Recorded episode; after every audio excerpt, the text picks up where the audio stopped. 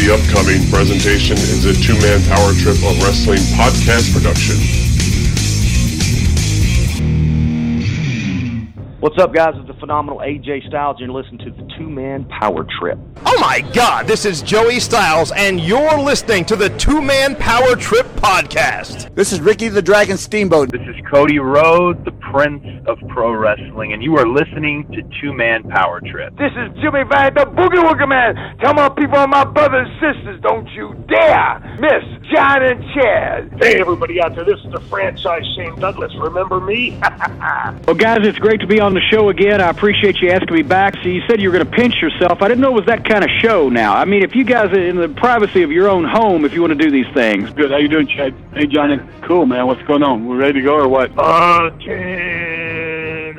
Hey man, what's up guys? This is Homicide. Oh, that's my homie, Homicide with a big homie club. Yeah, that would be it. Hey, this is David Penzer, and this is the two-man power trip of wrestling. Well, thank you, thank you. Hear me, fear me. I don't do many wrestling shows anymore, probably because I'm a bit ignorant. You guys probably know ten times more than I do. Look, Mean Gene, I can't be beat me. I'm the greatest of all time. And I would say that. And every kid I, they knew they could kick the shit out of me. Great talking to you guys. It's been your pleasure. They've worked in and around the wrestling business. They've studied thousands of hours of wrestling, and now they bring to you the greatest legends, Hall of Famers, creative minds, and both current and future stars of pro wrestling. They are Primetime Pod and Chad, the two man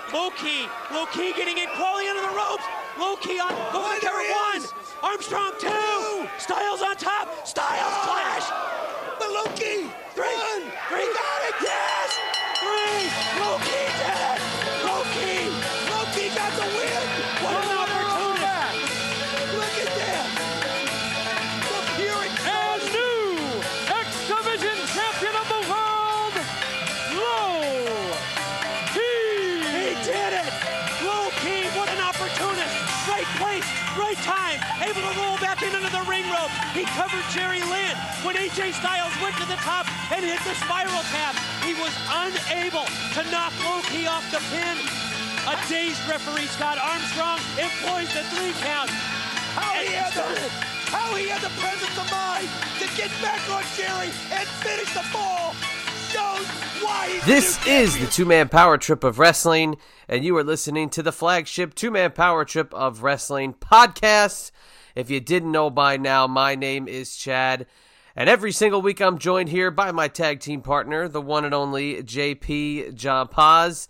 And today, John, you are getting geared up and ready to take everybody on an MLW journey as MLW presents the Opera Cup December 5th in New York City as we talk to today's guest, Low Ki, joining the two man power trip of wrestling. I know one guy that you've been looking to interview for a very long time. And anytime we get to talk about MLW and the just the very cool, unique shows that they have to offer, it's always a lot of fun. But tell us what we have to look forward to here in today's episode with Low Ki. Yes, very, very good, fascinating chat. You mentioned I've been dying to get him on for a long time. One of those original ROH guys that you know you just loved that point in the wrestling business when wrestling you think was dead. ECW was gone, WCW was gone. All of a sudden, through the ashes, ROH and TNA kind of you know sprout up, and you get a Low Ki as the first ever Ring of Honor champion, and then you get him in that X division, which was so hot and so great at the beginning of TNA's run and kind of you know led them and, and pushed them forward big time. But today we're talking MLW, the Opera Cup coming to the Melrose Ballroom on December the 5th. It's going to be a one night elimination tournament. New York City, baby. I mean, uh, unbelievable that they're bringing back this Opera Cup. It's got, I think it's 60 years, 70 years since uh, the Opera Cup has been around. And obviously, Davy Boy Smith Jr. is the one who kind of brought it back because his grandfather, Stu Hart, was the last ever winner of the Opera Cup. It's really interesting. And with MLW, they always tie in kind of the new breed of wrestling, little hybrid style, but they also throw in a lot of the old school as well, which I really, really appreciate them doing every time we promote a show for MLW, I catch myself just going up and down the card and seeing the cool matches and seeing the, the, the cool kind of like pairings that they, they have to offer. But just this Opera Cup thing has really intrigued me a lot. And that backstory that you were telling me right before we uh, we kind of got into this was just it's fascinating to see. But that's the beauty of MLW. They do marry the old school, the new school very well. Uh, they have a great look, they have a great sound, and somebody like Low Ki kind of bridges the gap in a crazy way because he still can go, obviously, and but he's kind of got that last uh, link to sort of that old school, uh, you know, or like you said, early ROH days, early 2000s, the transition period. How's Low Ki been able to kind of keep himself fresh and uh, be such a mainstay in the wrestling business almost 20 years later? And that's one of the things that we talk about. I mean, he's always learning, always adapting always kind of adding to his game, never being complacent, never getting out of shape, never stop studying and, and, kind of learning the craft. And that's one of the real things that we kind of delve into. It's like, man, like you take very selective bookings now, but man, you're still in great shape. And when you're out there, you go to war. It's like an MMA fight. I mean, oof, I mean, he puts the guy through the gauntlet, puts himself through the gauntlet. He really, really takes it very, very seriously. And he's been able to stay in such great shape.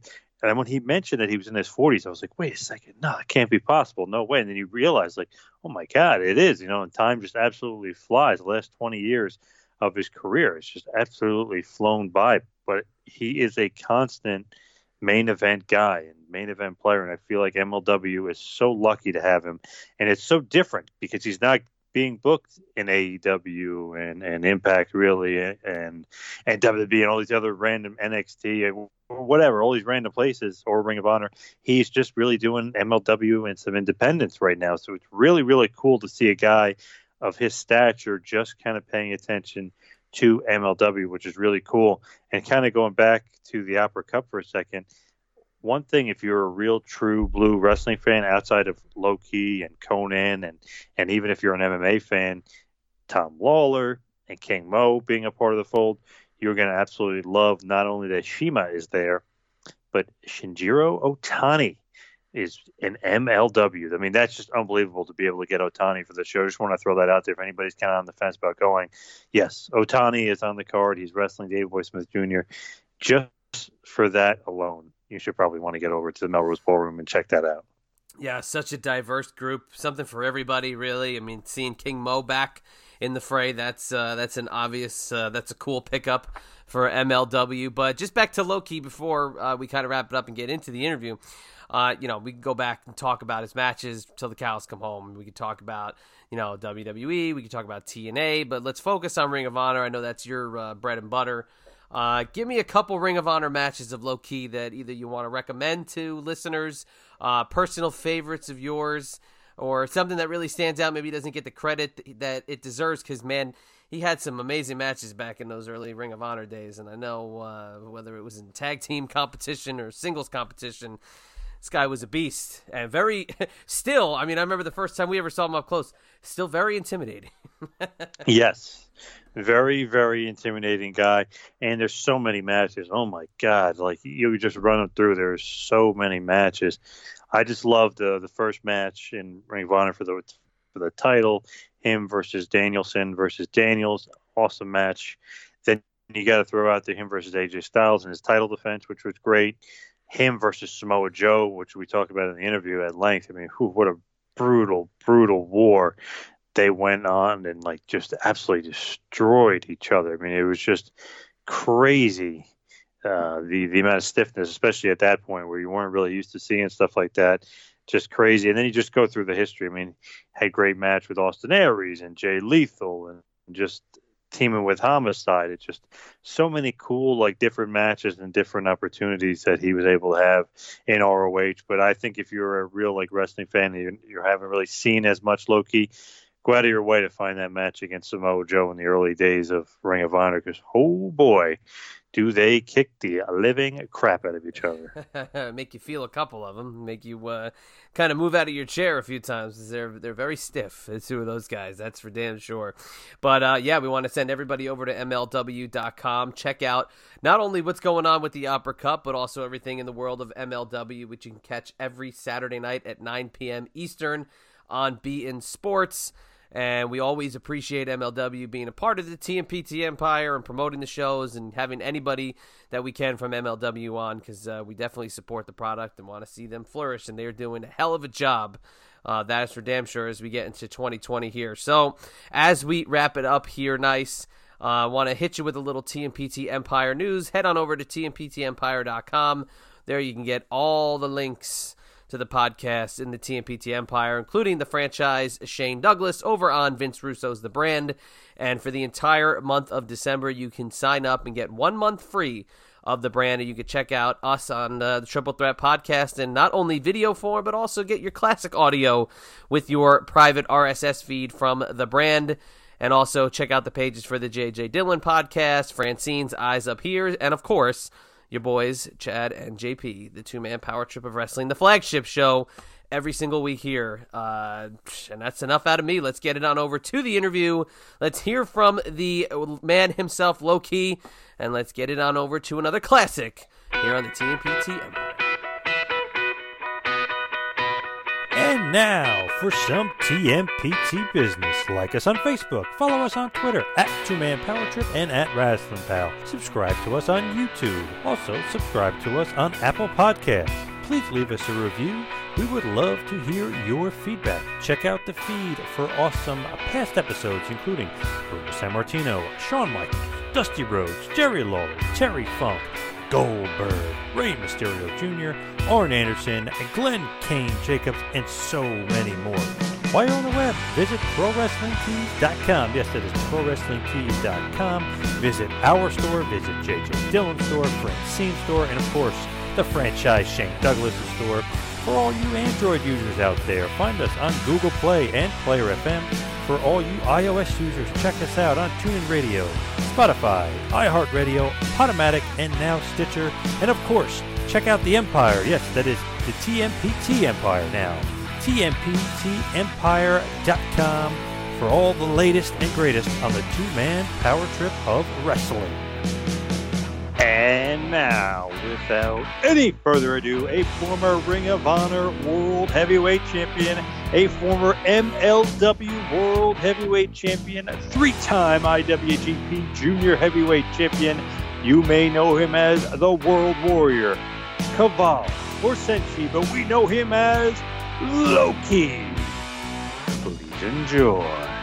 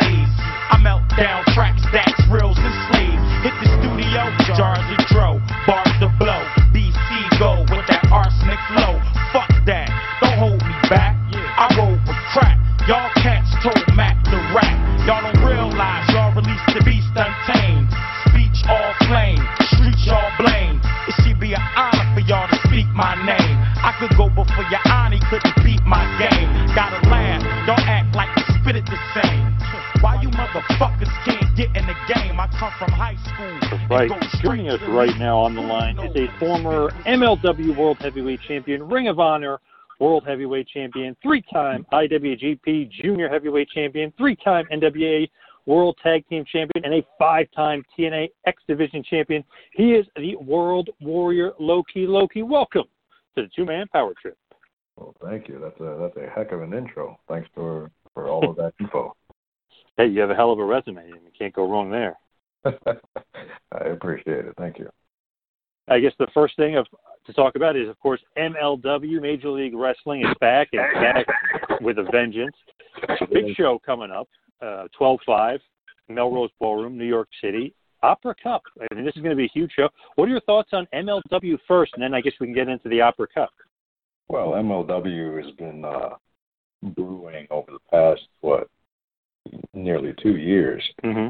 just with its resurgence, and it's been a, a concerted effort. It's been a, a, a very well defined uh, game plan that has a lot of moving parts and has helped an incredible amount of adjustment because I've had a lot of experience in television at, with this particular craft, and to see the adjustments that are made constantly um, because it's live, because these are live events, because there's so many different things, so many responsibilities that need to be maintained.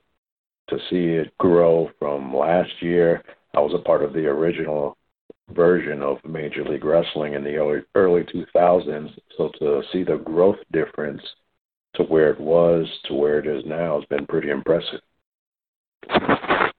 Yeah, there's no doubt about it. I feel like it's a great reboot, so to speak. You know what I mean? Like it's mid 2000s, they they had their definite highs and lows, but this is definitely a great reboot, and I feel like it, it was done pretty perfectly by Court Bauer and the crew. Well, I don't think it's necessarily a reboot as more of an, a reinvention. The, the difference, I think, between then and now is the level of experience that everyone brings to the table.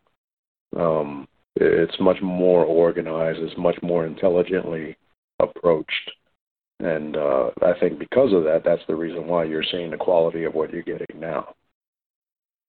What are your thoughts that now you got you know WB and AEW, but MLW is kind of overtaken ROH by a lot of people's eyes, even my own, I think, and kind of fell into the number three spot. Are you comfortable with me saying that, or is there maybe a little off on that? Well, I don't think it's it's even uh, a consideration for us because we're not concerned with anybody else. Mm-hmm. I think that's one of the biggest issues that everyone has faced. Whenever they see somebody else coming up and doing well, they always think, "Oh well, you know that's the competition. We got to watch out for them." But if you're pretty much concerned with taking care of your own responsibilities and putting your best foot forward, you're not really going to have too much trouble. If anything, people are going to want to see you collaborate more so than compete. Um, and the example I would always use for that would be during the, the Attitude Era, during the Monday Night Wars. Instead of them going head to head and trying to kill each other, imagine at that time if you would have had a collaboration of Stone Cold versus Goldberg at that time. Hmm that would have been vastly different than what it turned out to be. And I'm pretty sure a lot more money would have been made, despite the fact that you know they did make their own respective monies. So, to me, it's there. There's a lot more that can be done that hasn't been for a long time, and it's because of that egotism, that greed. And MLW is pretty good about you know MJF works for AEW and, and MLW. I mean, it is pretty good that a lot of guys are able to kind of not really be locked in and, and go like you said, like compete. They are kind of collaborating and say, okay, if you want to use them there, even Tony Schiavone, if you want to use Schiavone, okay, you know, we're going to use them on this day. They've been good in that way. Well, I think the difference now is there's a much more mature approach to what this actually is. You know, this is this is a very difficult and unique craft, especially to make a make into a profession and something that you want to do as a living. It's very very difficult. I mean, I shared on social media yesterday about a video that I believe uh, Danny Cage from the Monster Factory put out about one of his trainees not returning after being sick from from the warm-ups. I mean, this this craft is not for everyone. People make it seem to be, and there are more opportunities now than there ever have been in the past. But this is still something very unique that can be very unforgiving if you're not treating it with the respect it deserves, because you only have one body. And I'm unique in the sense that I've lasted as long as I have with the style that I have and been able to do what I do for so long, but it's because I've treated it with that respect, not only to myself and the sport, but to my opponents and then also to the people who are viewing. So it's it's an overall effect, but we need to treat it with a lot of respect. As somebody that hasn't seen you, I mean, I've been watching you, God, forever, almost uh, 20 years now. I feel like I've been watching you since the beginning. Really, since the beginning of ROH and TNA, you were one of my like my guys. Like, this guy's got something. You know, he, he's he's awesome. He's doing this unique. How would you describe your style to someone that hasn't seen you before? It's almost like Bruce Lee meets, uh, you know, Amazing Red. Meet, it's it's a crazy hybrid style. Well, I remember originally having this discussion with Gabe Sapolsky when he Mhm. was in Ring of Honor at the beginning. He was like, "What would you call it?" And I would call it a, a neo hybrid style. Which, and that was more like the early 2000s when I was starting to bring in the MMA uh, aspect back to American pro wrestling. Because uh, at that time it was much more uh, personality, gimmicky styled wrestling that was more dominantly presented aside from the ECW stuff. So that's what I was up against. So in order for me to set myself apart from everyone else, I wasn't as strong as everyone. I wasn't as tall or as big. So I know my finesse and my style uh, and my accuracy would be what saves me. So it's just my ability to to outtrain everyone and outthink everyone is what allowed me to adapt. And because of that, I was able to adapt my martial arts training into my pro wrestling style, and then be able to accommodate all the fundamental uh, aspects of pro wrestling that in, that require uh, a higher skill. So for me, it was just a constant uh, a constant approach of what is it I'm trying to do. I'm not I'm not coming here to just be anyone. I'm coming here to take over. I'm coming here to be the number one spot. I'm coming here to be the top guy. So I mean, it's no different than the Olympians. So that was basically the same approach that I've always used. You know, let's see it to the end and and work your hardest because no one else is going to do that work for you. And because of that, the resume you rattled off at the beginning with that intro, that's a clear example of what happens when you work your hardest. And I think Gabe was definitely right when he obviously was the booker at that point in the beginning of ROH. He's talking about what kind of style, you were the perfect guy to be the first Ring of Honor champion because that kind of set the tone and set the pace for what they would become for years when they were really kind of that underground, but really that number one promotion for fans that really wanted to see really good, hard hitting wrestling. Right? I mean, you were like kind of the, the perfect choice. Well, I wouldn't consider myself the perfect choice because you're only as good as your competition. Hmm. Because I was going against American Dragon, I was going against Christopher Daniels, I was going against Scoot Andrews, I was going against Spanky. These guys all came from different backgrounds and had different skill sets, but because they were good at what they did in their different skill sets, it was challenging to mine, and vice versa. So, me being a proper fit, it was good, but again, I'm only as good as my competition for that realm, and I had some pretty hungry competition, and look at where all of them ended up. None of those guys had bad careers. None of those guys were unsuccessful. All of those guys were highly skillful and high, highly respected. All excellent, excellent guys. They had quite a crew at that point. And the early days of Samoa Joe, and you and Joe had one of those matches that everyone talked about in the early stages of basically the internet there. They were crazy about that match and the brutality and how stiff it was. And that kind of put Samoa Joe on the map. hmm Well, that's uh, it's it's a different. Um, I would believe uh, a better way to say it. It's a different sentiment when you're in the ring with people you respect and people you know, and in this type of craft, this is physical. This is real physical, and I think uh, that's what a lot of people forget because uh, the people who are really good, they make it look easy, and they don't make it look like they're taking on too too much uh, realistic damage that follows them outside of work. So, uh, moving on with guys like Joe, Joe's a fan of Japanese style wrestling. I'm a fan of Japanese style wrestling. That's what we aspired to. So, it was like just two meetings of the mind, and or two meeting of the minds, and we just we clicked. We clicked at the King of the Indies. We clicked at ROH, and it's just it's that that dual respect of of someone you consider like a master of what they they're doing, and he he didn't treat it with no respect. He treated it with a high degree of respect because at his size, look at the things that he was doing. At Oh, yeah. size, look at the style of what he was doing. So uh, we, I come from the hip hop era, You coming out, you're not coming out to be somebody else. You're coming out to give everything you've got, but you are you. That's what he did too. And look at the reputation and look at the path he's had. So, you know, at that time, running into guys like that, of course, you're going to have a blast because you're not you're not coming in with uh, low quality. You're coming in with top quality. So good, just just great matches, and I remember being at a lot of those matches, and I remember being specifically at Final Battle. I believe it was 05, you versus Kenta. Yep. That was just a awesome, another awesome, awesome match, and just tore it down in, in New Jersey that night. Yeah, that was uh, that was deep into the, my time with Pro Wrestling Noah, and I remember when it was originally presented to me that they wanted me to challenge. Um, it was an immediate yes, but I already knew what I had to do. I had to pack on some weight because I knew the physicality that would be coming. And uh,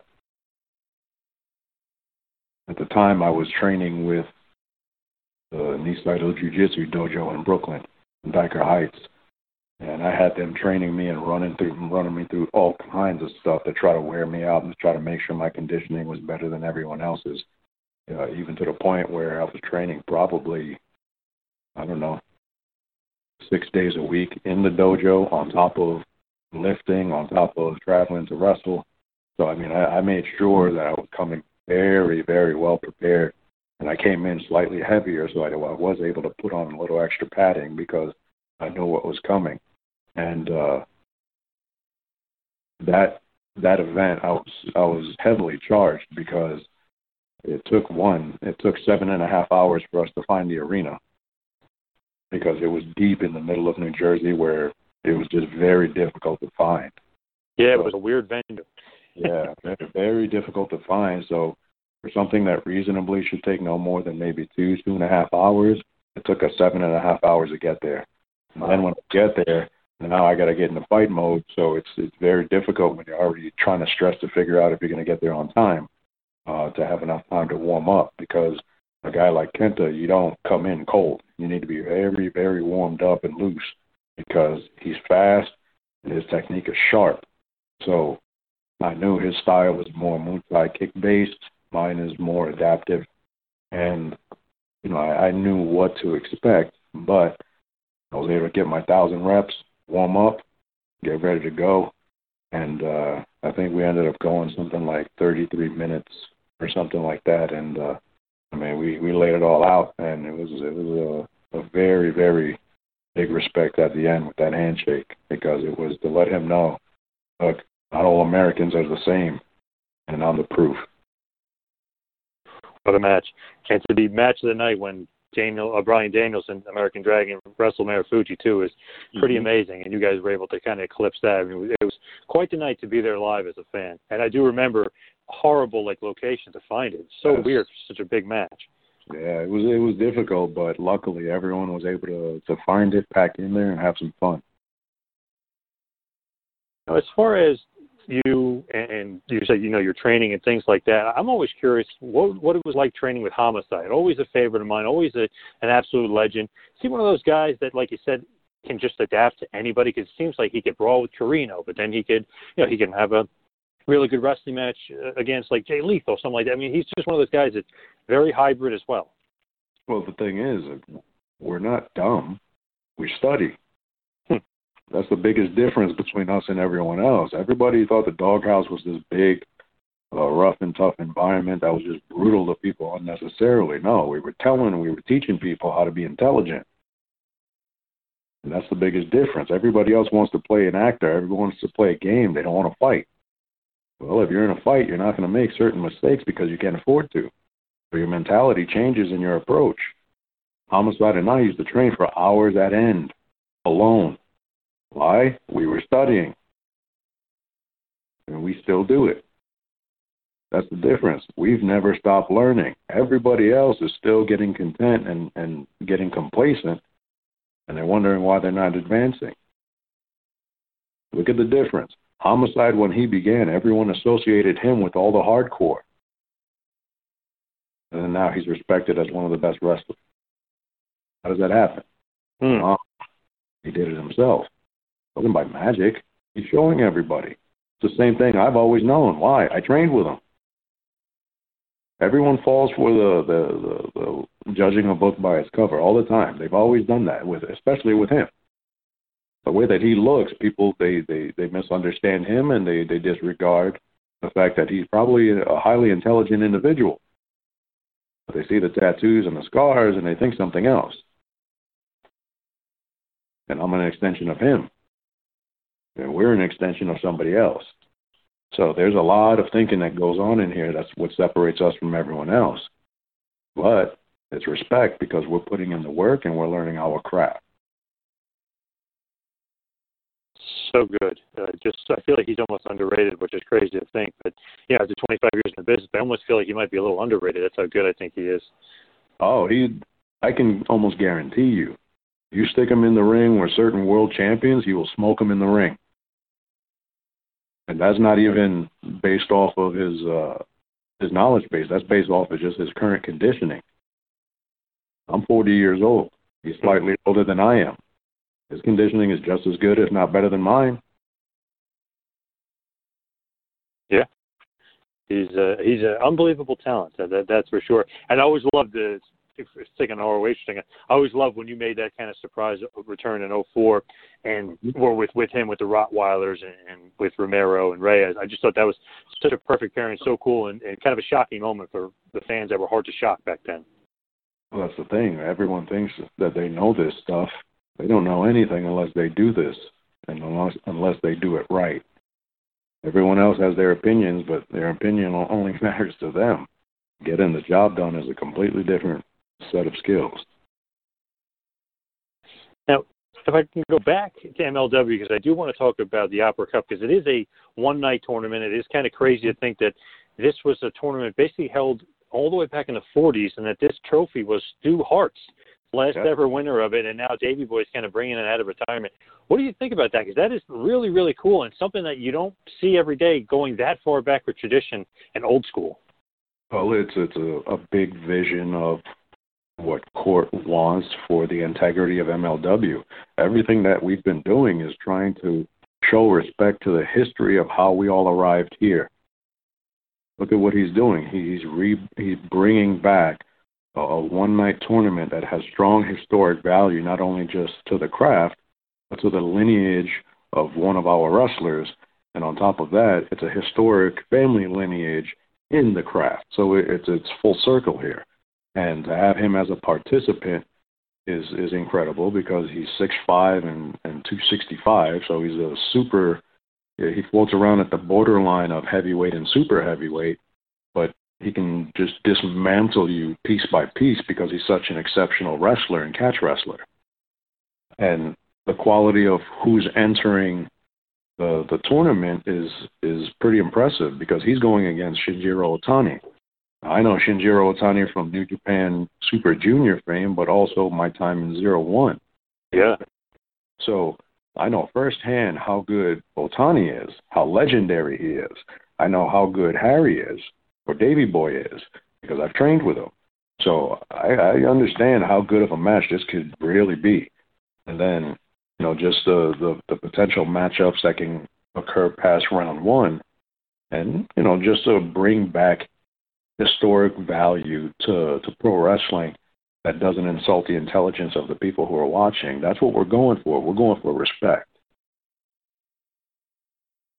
I love it. It's just so different. It's so unique. I mean, the one night tournament obviously has been around, but the fact that it's the Opera Cup and it was Stu Hart and Davey Boy Jr. is going to be in it, his grandson. Mm-hmm. I mean, it's just so cool, and I just love that that's going to be you know a huge part of it. Have they announced? I haven't seen that they've announced. I know you're going to be there, but I don't think they've announced an opponent or anything for you as of yet, right?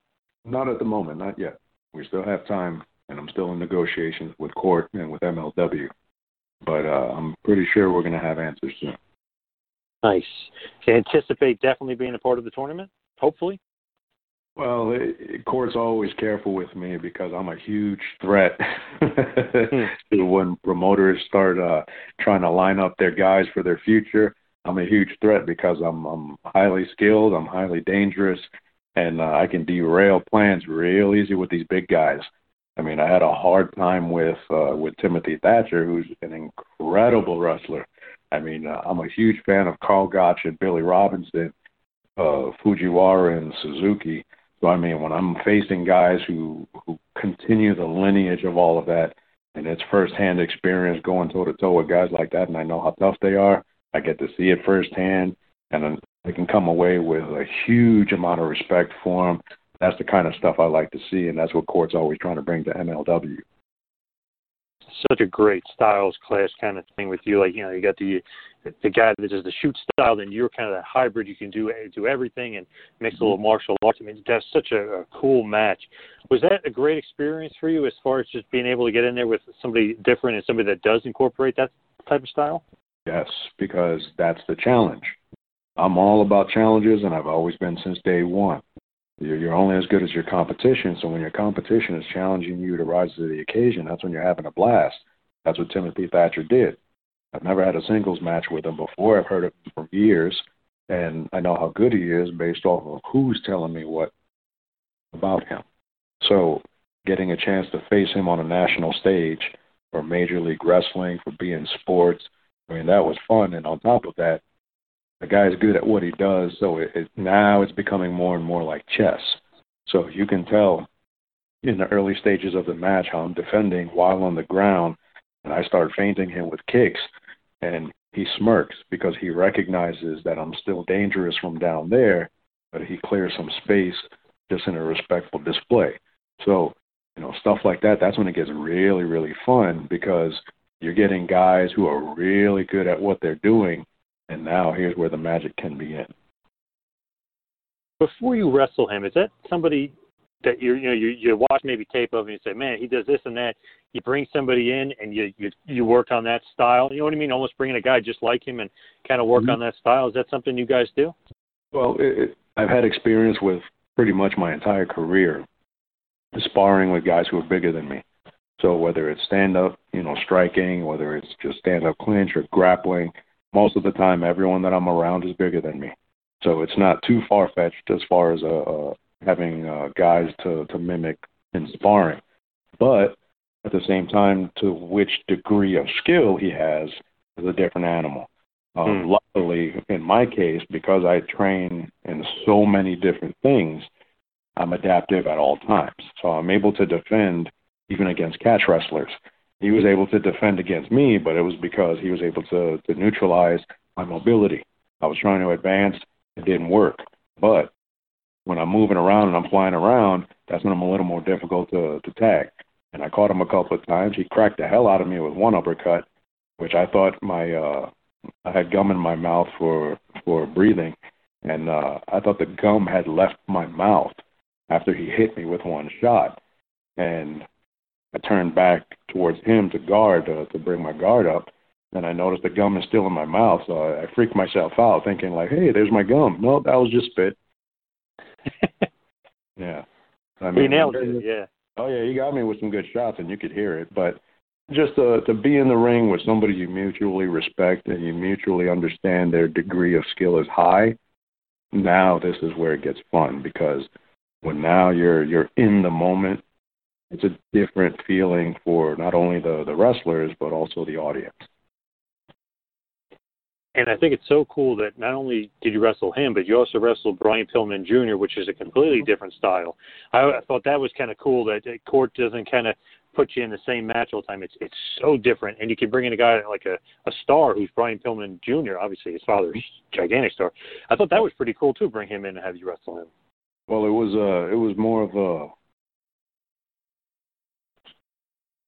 not a graduation, but there were there were lessons that he needed to learn because he, he's inexperienced and he's young. And I, I had shared that in the discussions leading into into the matchup that you know what people fail to realize is yeah he's a second generation wrestler. His dad has a famous name, but he's still a kid. So those two things, and he's entering a still a profession He's, he's on a, a television level of a business. So there's a lot that comes with that territory, and if you're not prepared for it, that it can bite you in the butt, and that's that's what it ended up doing. So just the the matchups that Court's lining up, it's it's it's always the bottom line is the Don King method. It's you know styles make matches. So you know if I'm the if, if I'm the one of the, the killers of the company, you know, you're not just going to feed me anybody. You want you want me going after the top guys. That's who I want. You know, leading up to super fight, I put it out there real quick. Beat me any of the two guys, L.A. Park or Fatu. I held my own for a long time as champion. I'm not afraid of either one of them, and I know that the fans would love those matchups because they've never happened before. And now I'm dealing with super heavyweights, not heavyweights, super heavyweights. So that's a different that's a different dynamic, different approach. So I mean, Gordon knows I'm I'm not the one to shy away from anything. So he just has to be careful with who he's lining me up against. Yeah, I feel like that would be great for Super Fight, either Fatu or LA Park. Kind of another dream match situation there because it seems like that's kind of one of those things that's happened with you lately. Uh, dream, not even just lately, but dream matches. They throw you in MVP. They throw you in there with Conan. I mean, a lot of John Hennigan, a lot of big names that are somewhat dream matches for a lot of fans. Yeah, because of the current climate in pro wrestling, which is very, very uh, broad at this time. So the opportunities that are existing now, they didn't exist in the past. So we're having better opportunities for better, higher quality matchups. And uh, since I've been training for so long, I'm, I'm better prepared now than I've ever been for those matchups. And then you throw in a guy like Rey Fénix, who you wrestled, who arguably might be the best high flyer in wrestling right now, and that's a completely different style and a completely different dream match as well. Yes, and uh, again, different skill set, different defensive mechanisms because I am adept in lucha libre as well because that's how we trained in the doghouse. So, you know, these are things that I've been prepped for for a long time. So even uh, with his exceptional abilities and his style, I was able to adapt. I was able to flow, as opposed to a lot of other styles which have very deep contrast and they don't mesh well. The chemistry in there doesn't fit well, nor does it work well on camera. So, you know, I'm doing a variety of things with these different matchups. What I'm showing everybody is this is a craft. No matter who the challenge is, this is a craft. You have to rise to the occasion by knowing what you're doing. This is not a gamble. This is not a roll of the dice. If you think it is, you're going to make a mistake and it's going to end up costing you money. Well said. That's a hell of a hell of a good point. And I feel like also a guy I wanted to talk about that you wrestled a few times this past year. That's mm-hmm. Tom Lawlor, completely different rest style wrestler than that catch wrestler Timothy Thatcher is. Obviously, mm-hmm. a huge MMA background, ton of fights in the UFC. What are your thoughts on Tom Lawlor? Well, Tom has come a long way since uh, since arriving in MLW. I've tracked him for a while because I'm a fan of of pro uh, pro fighters attempting to cross over into pro wrestling, but doing it in a, a more fundamental path taking way uh, than okay, I'm a star over here and I'm coming over for the big money fight here. No, he, he's he's trying to earn his way in into into his standing. So I mean, I respect that about him. And uh, you know, in MLW when it's for the the MLW World Title, I mean, it doesn't matter who's on the other side of that. I'm going all in. So you know, whether it's uh, him, him and his fighting ability, I'm prepped for that. With his wrestling ability, I'm prepped for that. The fact that I was a world champion this late in my career is indication and validation of all the training that I've had up until this point. Because you don't last this long by abusing your body. That was a common element in what we did for such a long time. So everyone went one way with that. I went the opposite direction and took care of myself, which led me to a world championship. And because of that, it ended up leading me to Tom Lawlor. His abilities led him up the ladder in MLW. We eventually crossed paths, and I had to get into his head psychologically because aside from, you know, us selling tickets, it's let's see how mentally prepared he is for this position because not everyone can handle the world championship. Not everyone can handle a top spot. Everyone thinks that, oh yeah, everything is done in the ring. Uh-uh. There's a there's a whole different world once you're on top because not only did you do all that work to stay on to to get on top, now you got to stay on top. And when you stay on top, there's way more work. So if you're not mentally prepared, if you don't have the conditioning for this, it's going to wear you down.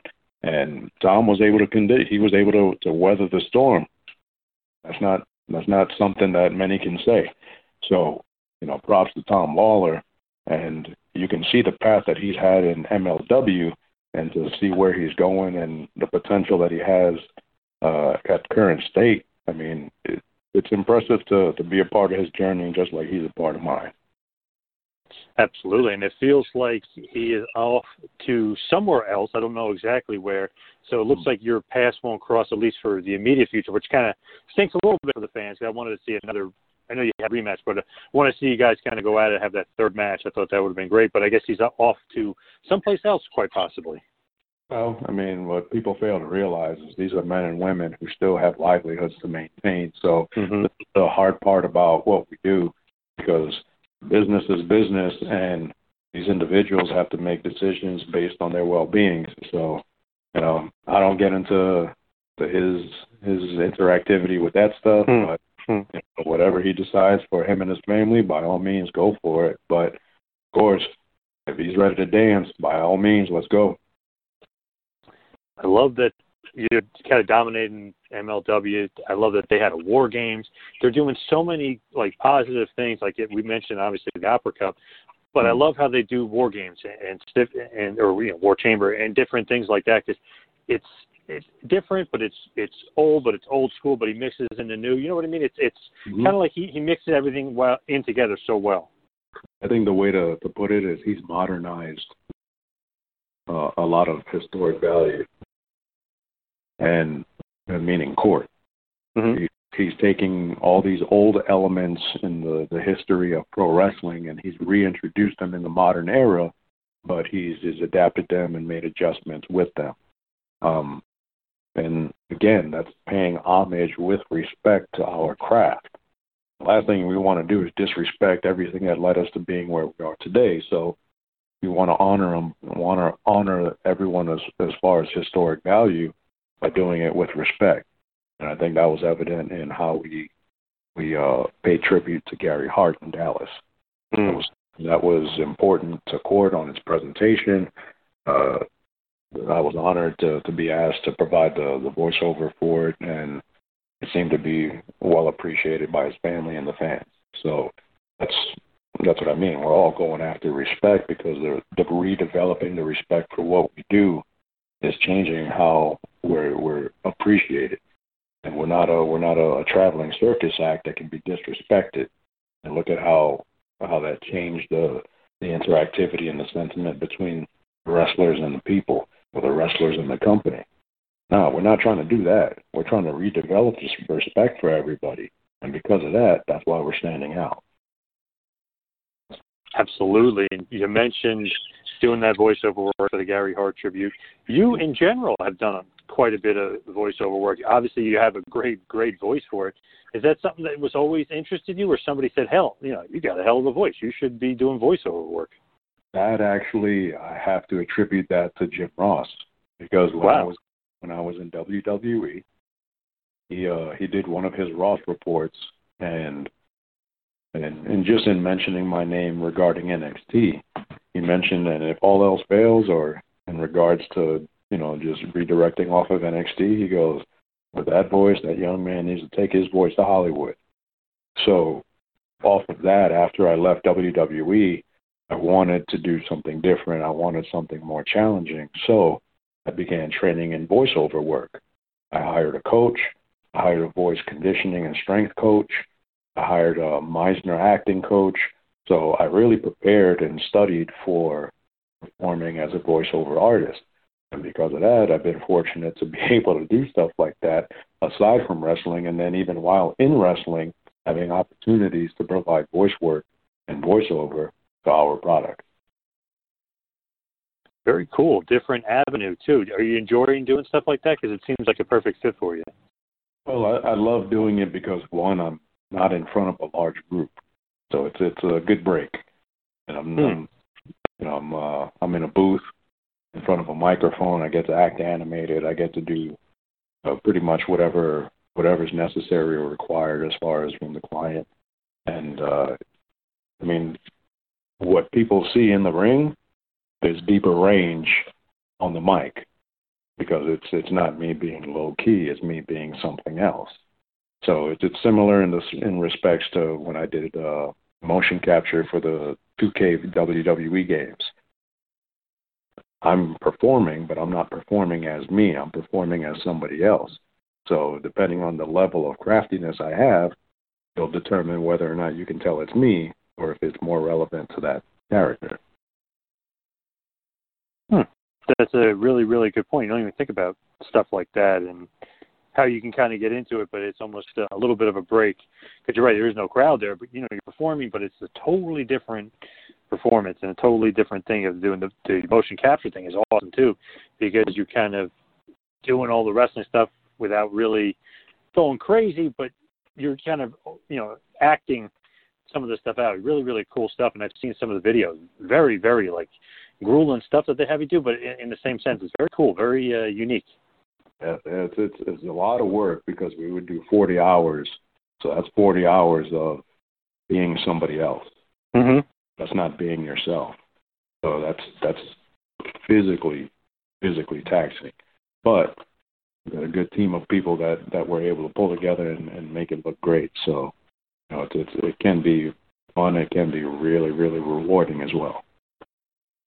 Now, as we hit the wind down and head for the finish, I always wanted to ask you just about the early, early days of TNA and Impact, and you and AJ and Jerry Lynn kind of creating that X division and creating something that wasn't really there before, so to speak. I mean, you had like the WCW Cruiserweight, but that was different. This X division was something new, and it's something that a lot of people adapted to, and a lot of people kind of took that style. Was that pressure at all?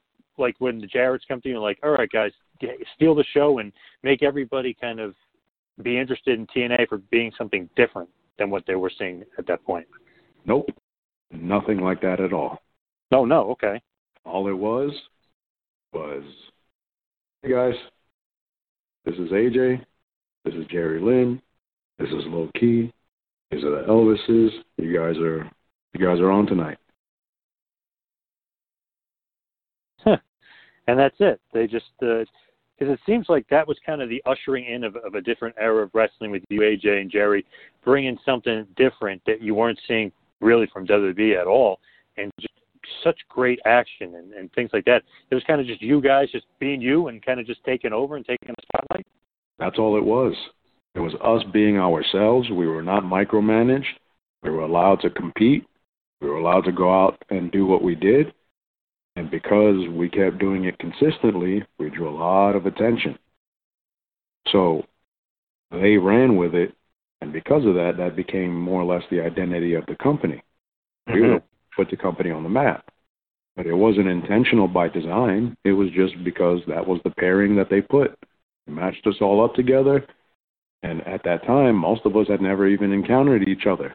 So this is first time matchups, and now you got guys that okay, well, this is my competition. All right, this guy's different, that one's different, this one's different. None of them were the same. Like I said, you're only as good as your competition. I went out there against AJ and against Jerry Lynn. I was also against Christopher Daniels and Elix Skipper. I was also mm-hmm. against the New Church. I was also against Malice, the monster. I was also against the the Cowboys, Storm and uh, his partner. So I mean. Yeah. So I mean, I was matched up against a whole new roster of guys that come from all different backgrounds, all different paths of life, walks of life, and they all bring different skill sets. So I had no choice. It was sink or swim. So me being from where I'm at, that's what it's all about. It's sink or swim. Shut up and get to work. So that's what I did. And because my ferocity was what helped me get by, because at my size, most guys were not as as aggressive as I am. So I think because of that, that was a that was a, a tactic that I could use and I can really uh, use in my favor. And because of that, I shared a lot of success there. But I wasn't the only one. AJ always came to work. Jerry Lynn always came to work.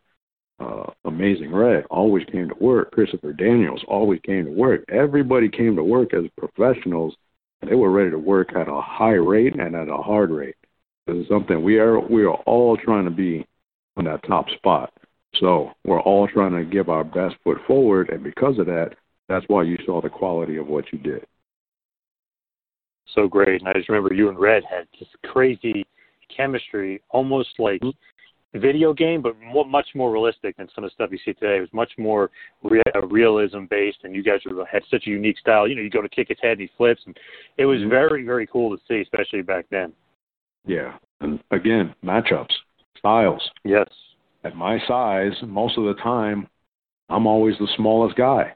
Now, here's a surprise. I got somebody who's even smaller than me, somebody who's even faster than me. Oh, okay, this is different. But when I was in the doghouse, I would tell everybody, you need to train for three people. And they're like, what are you talking about? You need to train for three people. Somebody smaller than you, someone equal to your size, and someone bigger than you. You get the answers for all three, you're good. That's why these guys are having such a hard time because they're trying to do the same thing for everybody. It doesn't work that way. And these guys are hungry. You got somebody trying to feed their family? Oh, they're coming after you. Yeah, well, well said. Now, as far as some favorite matches and stuff, do you look back and have favorite matches and maybe favorite match or something that sticks out, or, or is that impossible? I've always said I've never had favorite matches because everybody's different. So you're going to get a different appreciation for each one. And everyone's skill set is different. Wrestling uh, American Dragon is different than wrestling Prince Devitt. Mm. Prince Devitt is different than Ibushi. Ibushi is different than Amazing Red. Amazing Red is different than Shinjiro Otani. Otani is different than Hashimoto. Hashimoto is different than Kobashi. Everybody's different. I've been in the ring with all of them. And I have a deep appreciation for what they've all brought to the table because I know how hard this is to make into a living. I didn't expect to do this. It just kind of turned out this way because I treated it with a high degree of respect. And I I went all over the world with this, and I'm still doing it. So I mean, this could be done really well if you treat it with respect. But in doing so, you also got to take care of yourself. And by doing that, you earn the respect of your peers. I've been able to be, be in the ring with all these different people, and I don't have to have a favorite match because all of them are different. All of them are different people too, because it's just a different experience almost each and every single time. And everywhere that I've gone, my work ethic is what separated me from everyone else. And because of that, I earned a ton of respect from people. And not because I'm posturing or trying to act like a tough guy or looking for a fight. I mean, I can handle myself if need be, but it's because they saw me train. They saw me work hard. They saw me study. And then they saw the quality of what I was doing as validation as to what I was doing. So, you know, it's, I still don't have favorites. Each one is unique. Uh, as observers, as fans, I leave that up to you guys because I'm the one who gets the experience. You guys get to see it. I'm the one who keeps the experience because I get it firsthand. Is there any opponent you've had out there that maybe we didn't talk about, maybe the fans don't talk about enough? Almost like it's an underrated match that you kind of just, man, that guy is great, and not enough people kind of give the guy as much credit as they deserve. Hmm. That's good because over the past two years, I've reduced my schedule purposefully to preserve my body as I get older. Mm. So the guys that I'm hearing more about, one is Timothy Thatcher, two is Harry Smith, because I know how good Harry is because I've seen his adaptation from uh, WWE Pro Wrestling to MMA and catch, and then to what he is now. And he's an animal, especially at his size, which is even scarier. Um, so you got guys like Harry, you got guys like Timothy, uh, even in uh, I mean I know he's in NXT UK now, Walter. I like Walter a lot because I think I was one of his first matches when he first began. And I remember him telling me, you know, I don't even watch wrestling, and now he looks like a a German Jumbo Tsuruta mixed with Andre the Giant. Hmm. So, you know, it, it's to to see him advance is. Uh, I told him I was proud of him for that because he, he treated it with respect, and now he's able to make it into a proud living. So, um, you know, guys like like Walter, I don't think people have a, a deep appreciation because he's not matched up as properly as he should be. Um, even in uh, I see Pro Wrestling Noah Marufuji, I think he's he's underrated. I haven't had a match with him though. That's the one singles match of one of the guys in Japan that I haven't had. and I've been pushing for it with MLW because I know they have the working relationship. But yeah, yep, it would be awesome. You know, and I know that his body all the time is going to get him eventually. So I want to get him before Father time gets him. Um, even Nakajima. I think I think we'd have a fun match. Another awesome wrestler, yeah. Uh huh. But that's the thing; these guys are skilled, but for what they're known for and what they're shown more more uh, on a larger scale or more recently, it's not as favorable to them as as matchups should be. So to me, that lets me know that the, the promoters are not doing their best jobs for proper matchups to protect their guys and to get the most out of them. Like Marufuji's a legend. He shouldn't be in the X division. He should be in the, the, the top division, the, the world division. So, uh, you know, treating guys like him with respect. I, I mean, I'm all for it. I want guys like him. Uh, if he can get away from New Japan, Kenta, I want him. Mm-hmm. Os- Ospreay hasn't happened. I want him. Uh, my rematch with Pac because I I didn't face him uh, at his peak. Now he's he's reached his peak. I wouldn't mind facing him again. Um, PJ Black. I faced him in WWE. That's not his his peak. He's got way more experience now and now more world experience. Plus, they don't have too many guys from South Africa. So I would probably want to go there and, and face him there in front of his own people. Um, but yeah, I mean, there's, there's a lot of matchups for me, like you said earlier, that that could be dream matches. But as far as underrated, I think there's uh there's a there's a lot of guys, but it, it's because they're not properly matched up. So I think once you start getting more interesting matchups, like you said earlier with me and Thatcher and me and Pillman, then you'll start really seeing the true nature of what these guys bring to the table. As far as you and your career, and like you said, you're slowing down on purpose. You're preserving the body. You want to make sure you're, you know, basically 100% for every wrestling match you got coming up and everything else you got going on. Where do you see yourself in a couple of years? Like, still with MLW, still doing that? Do you want to kind of venture out? Like, where, like where do you see yourself? Maybe doing some more acting, more voiceover. Well, I think for me, the natural path is moving into teaching. I'm uh, I'm already adept at the professional level in multiple disciplines, and it's not just pro wrestling. So I have options available to me in paths that I can use, but I'm, I'm enjoying things more, so I'm a little more patient than I was in the past. So moving on now, I see myself more teaching because I've been doing the Mind Prepared Professional Communications going uh, course. So I've been doing that on the side away from wrestling on top of helping companies uh, build their their environments through communication. So I mean there there's a variety of different things that I have available to me that I do outside of wrestling that I'm still doing. But I think ultimately just a natural transition is me coming into the teacher's position to where now I got a, a large group that I'm going to be responsible for for bringing up to speed and whatever it may be. Um, I've been doing that with Major League. I've been doing that with the roster. Excuse me.